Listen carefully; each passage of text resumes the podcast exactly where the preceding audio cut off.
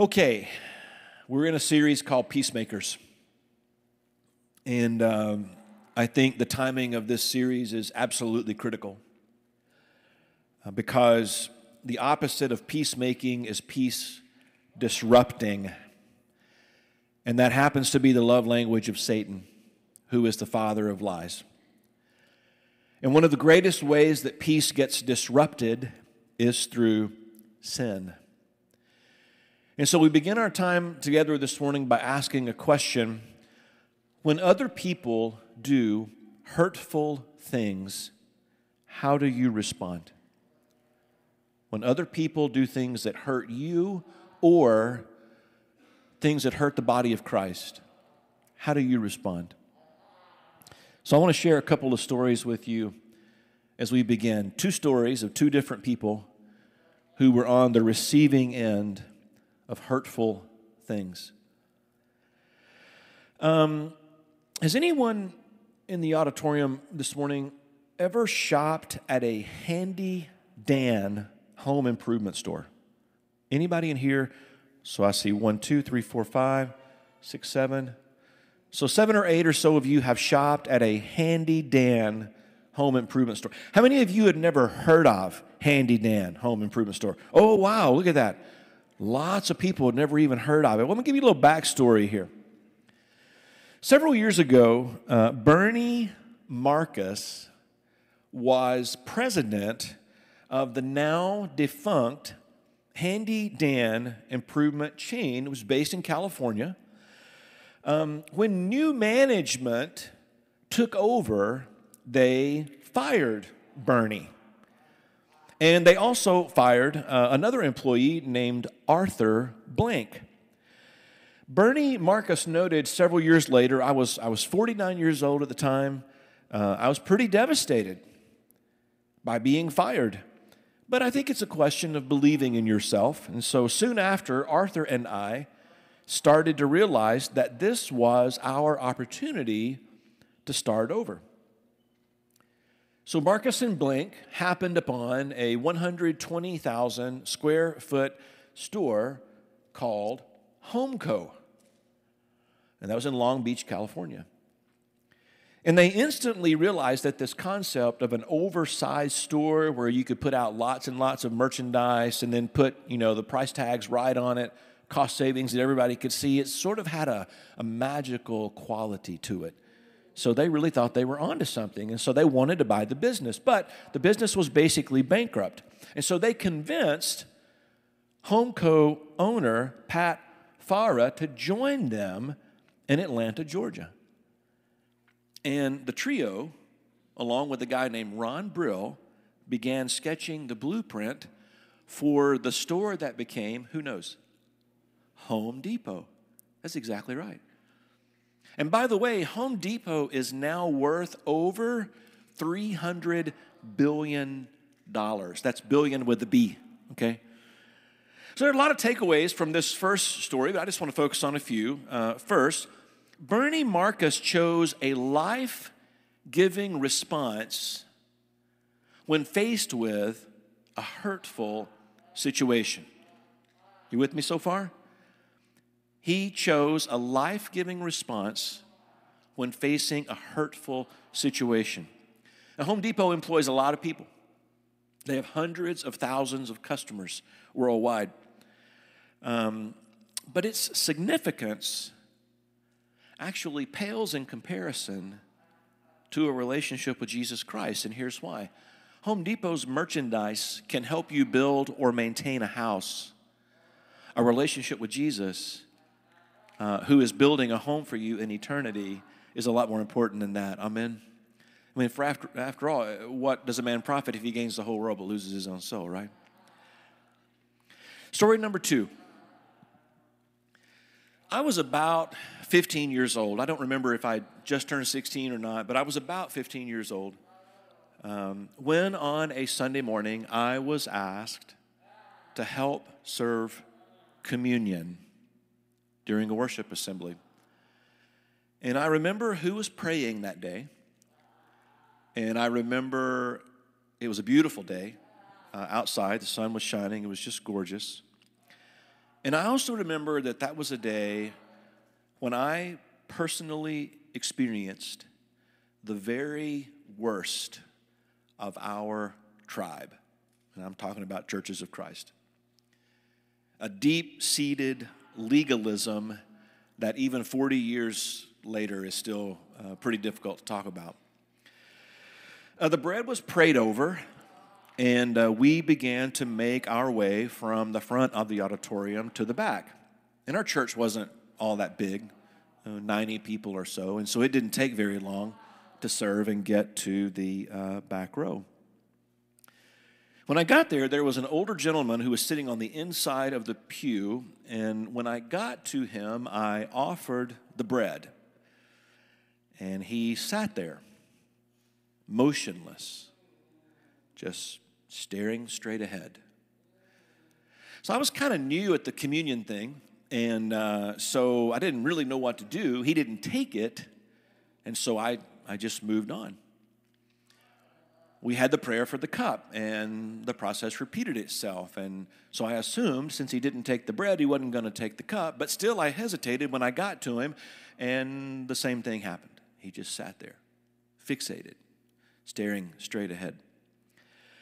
The offering came next, and the result was the same. It was sort of a communion slash giving trifecta of non participation. So, as the assembly started to come to a close and we began final announcements, that older man got up and made his way to the front of the auditorium. And he asked the song leader if he could say a few words. And he moved to the podium and he said, and this is very important, his opening words are very important. I have been a Christian for over 50 years. During communion today, the young man who was passing the trays refused to serve me. And I hope that his parents will take note of this and discipline him accordingly so that something like this never happens again. Now, to his credit, one of our elders jumped up and said, Sit right here on the front row, we'll serve you communion right now. And they did. They prayed for the bread again, served them bread, prayed for the cup again, served him the cup. Uh, by the way, he did not complain about not having an opportunity to give. I just want to point that out. So I went to the man afterward, and uh, man, just tears streaming down my face. I was, I was devastated. And I apologized repeatedly. He showed no remorse. Uh, he appeared to believe that his actions were appropriate. He said very little that I remember, if anything. And I never saw that man again. Now, my faith was challenged that day, but I don't really think I came close to losing it. But I did have a major awakening that day. Um, and in my, in my heart and in my head, and I, I would say I had a major awakening in my faith. And, and it was this if that's what being a Christian for over 50 years leads to, then I wanted a very different understanding of what it means to be a follower of Jesus Christ. And I praise God that through the patience of many people who loved me and over time poured joy and mercy and grace and the goodness of God into me again and again and again, that I'm finding the yoke much easier and the burden much lighter, even as Jesus promised. Now, there are multiple takeaways from that story. I just want to share a few. First of all, never let someone you don't know make an announcement, okay? That's one of the, the first rules for sure. Second, the older man in that story chose to take a life taking choice. He chose to make a life taking choice when facing a hurtful situation. So he twisted the teachings of Jesus to be used as a weapon of the worst kind of legalism, spiritually speaking. And I think the message and the outcomes of the gospel were meant for so much more than that. Would you agree? I surely hope so. So let's return to the question with which we began. When other people do hurtful things, how do we respond? Will we give life or will we take it? And Jesus has a few things to say about this, and I suggest we listen carefully. First of all, Jesus knew that there would always be challenges when living in community. He knew this. And I want you to notice earlier in Matthew chapter 18, if you've got your Bibles, please turn there. I want you to notice in Matthew chapter 18, beginning at verse 7, that Jesus sets up a teaching that follows a little bit later on in the passage. He says, Woe to the world because of the things that cause people to stumble. And this line is very important. Such things must come. They will come and they do come. Jesus even experienced this with his own disciples. He experienced this with his own apostles, where there were times when there were, they just stumbled. They just couldn't get their head around it or couldn't get their heart around it. And the warning here is strong Woe to the person from whom they come. It is impossible for us to live in community and for us to not trip over each other from time to time. It's impossible for a church of any size. It doesn't matter if it's a large church, a, a, a, you know, a mega church, or a small church. There's going to sometimes be sin in the camp. There's sometimes going to be people who willfully and unrepentantly make decisions that, that dishonor God. As this scene unfolds, Jesus moves to a teaching that I think has been wonderfully and not so wonderfully applied over the centuries when sin in the camp occurs. But I think if we apply this teaching as Jesus directs, then the following, the following teaching, it's a powerful tool in the peacemaker's toolbox. So let's explore. Matthew 18, verses 15 through 17. If your brother or sister sins, go and point out their fault just between the two of you.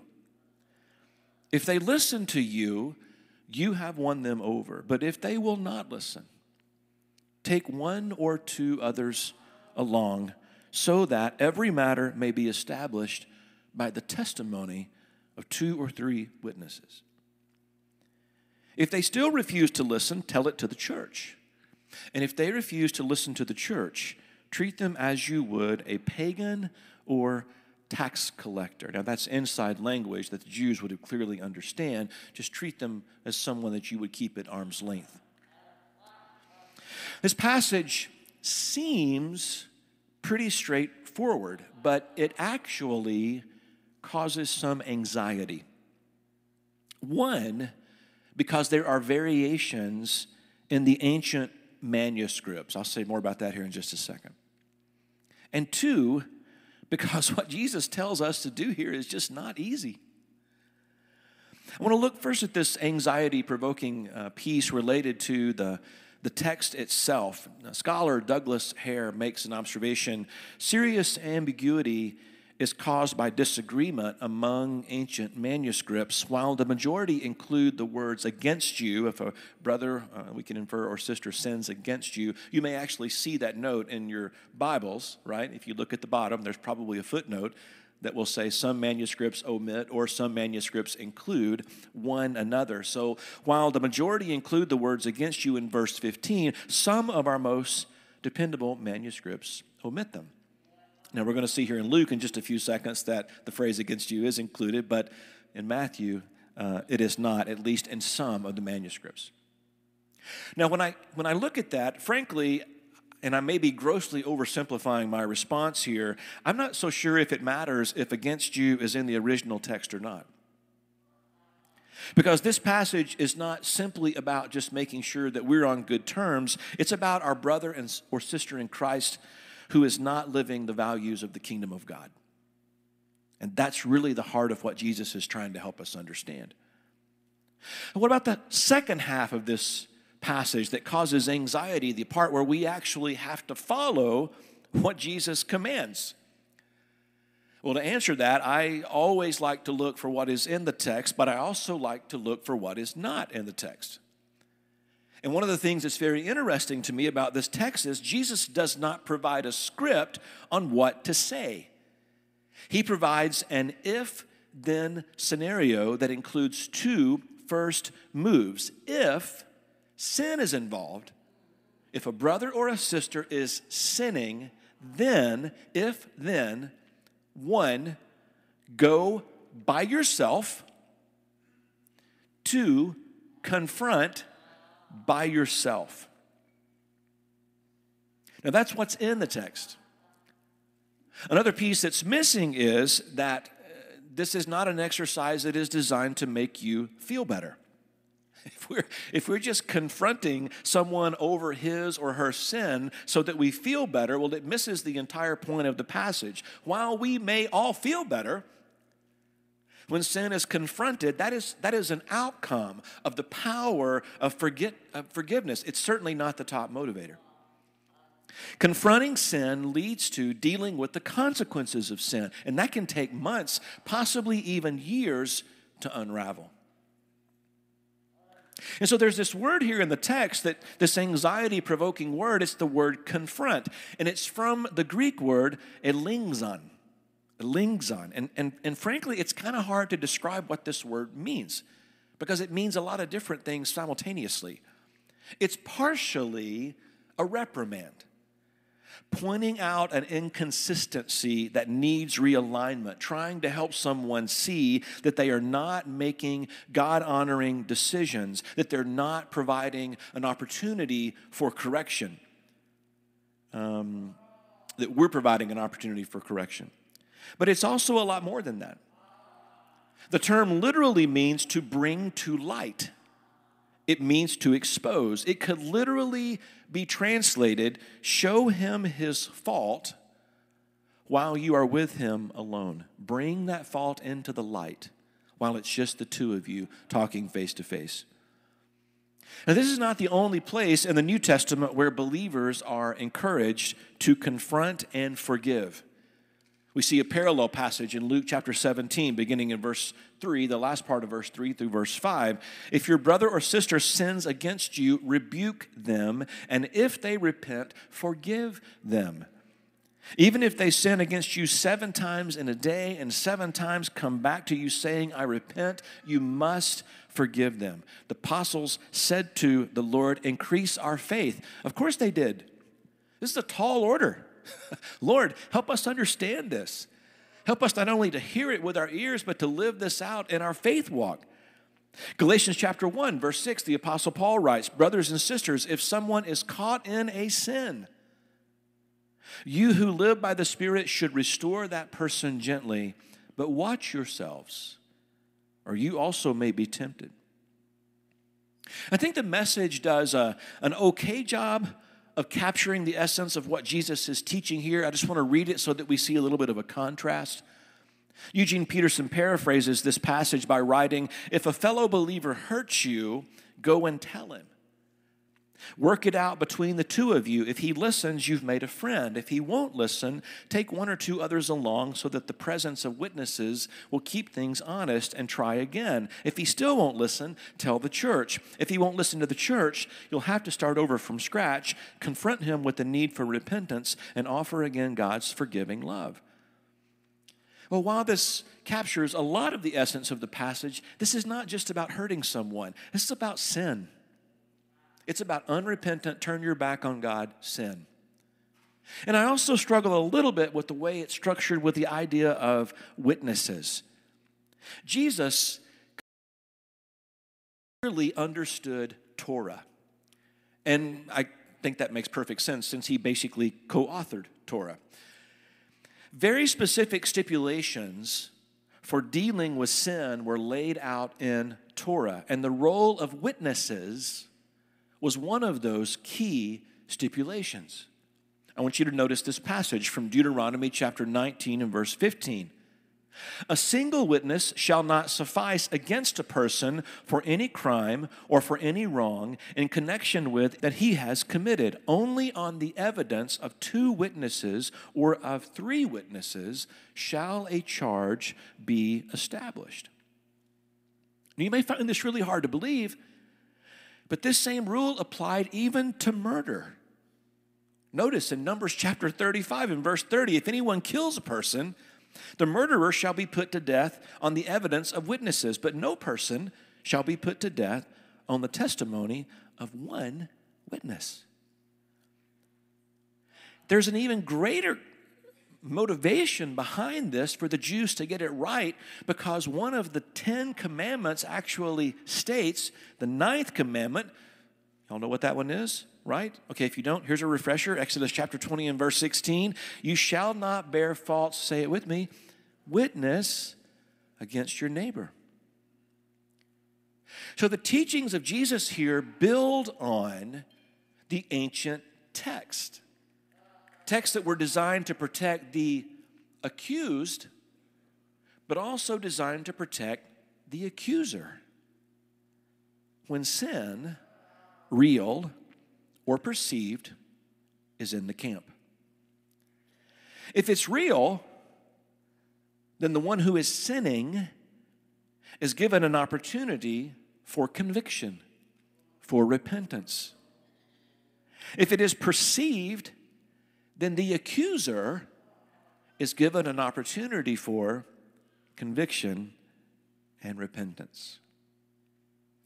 Some scholars argue that Jesus is using this exclusively as a legal text here, and so that's a valid question, I think. Is Jesus just speaking about legal matters? Well, I think partly yes.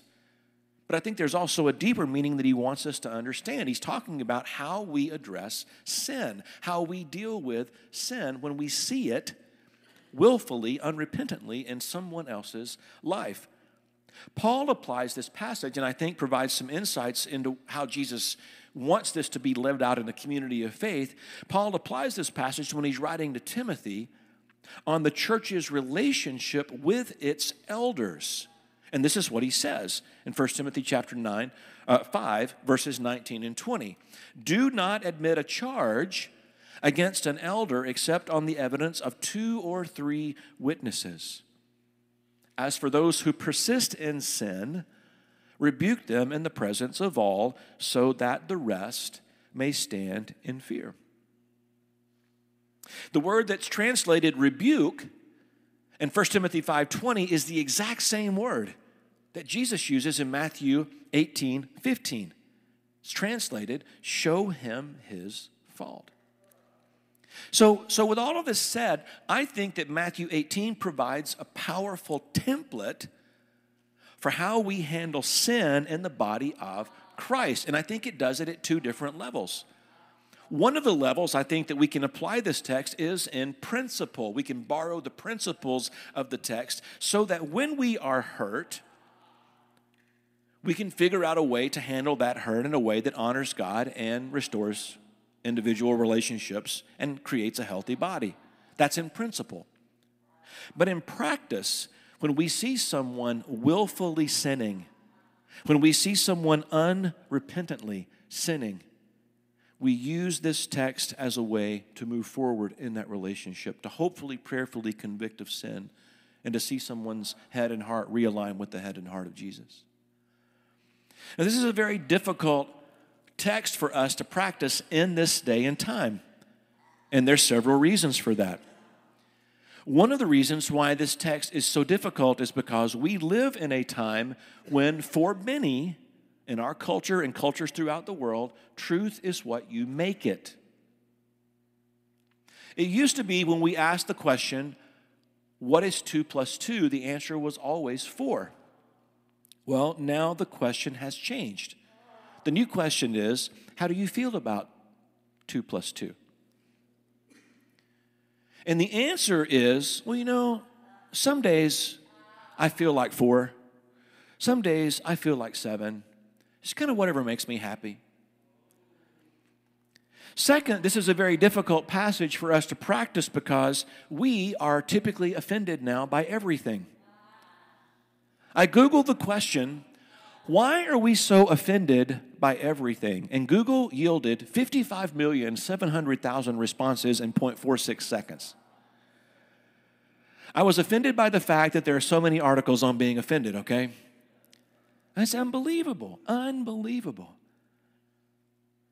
Third, Matthew 18, 15 through 17 is not a one size fits all text for conflict resolution. Remember, at the heart of it, this passage is about willful sin. This is about unrepentant, I am turning my back on God actions and attitudes. And while the principles of the passage can apply to other situations, the specific emphasis on Jesus' teachings is how we deal with sin in the community of faith.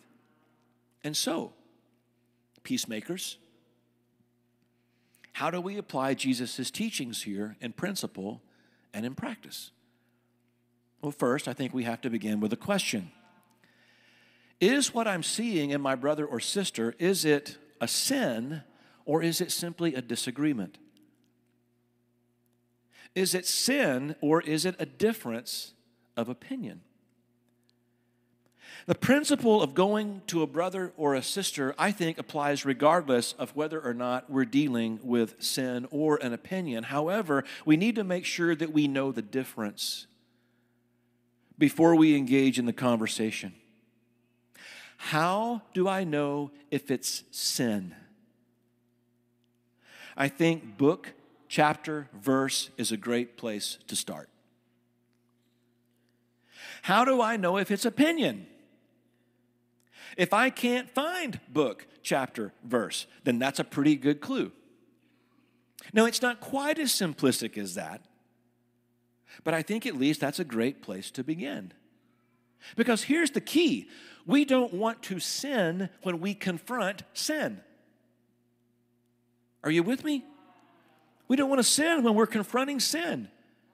We certainly will try a circuitous route. Well, I'm just going to gossip about this over here in this circle of the body, and that'll make sure that that sin gets resolved. So let me get this straight. I'm going to ignore the teachings of Jesus so that I can enforce the teachings of Jesus. That doesn't make any sense at all. It's why Jesus gives us this template. That's why he says, I want you to do this because your brother's salvation, your sister's salvation is worth it. It's worth engaging in the conversation. So, first of all, we got to decide, we got to discern is this sin or do, am I just on a different page than this person? Second, we have to check and double check and triple check our motivations. Am I concerned for this person's soul, or am I just trying to put this person in his place or in her place? And I think that's a pretty important question to ask.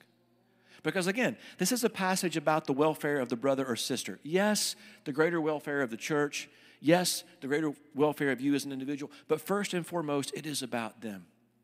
Because we don't want them to, to be in hell. We want them to be with the Lord for eternity. So these first two aspects deal with the person who is bringing the charge. The second two are for the person who is receiving the charge.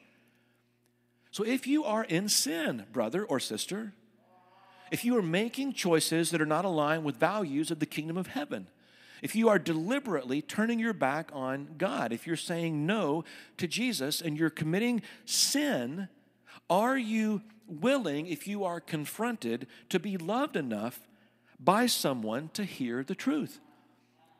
If a brother or a sister is coming to you and saying, hey, this is going to be really uncomfortable, I'm not even really sure where to start, but I just got to tell you, I've got some real deep concerns about fill in the blank. Are you willing to be confronted? Are you willing to do what I learned years ago? Are you willing to turn your critic into your coach so that you can draw closer to Jesus Christ?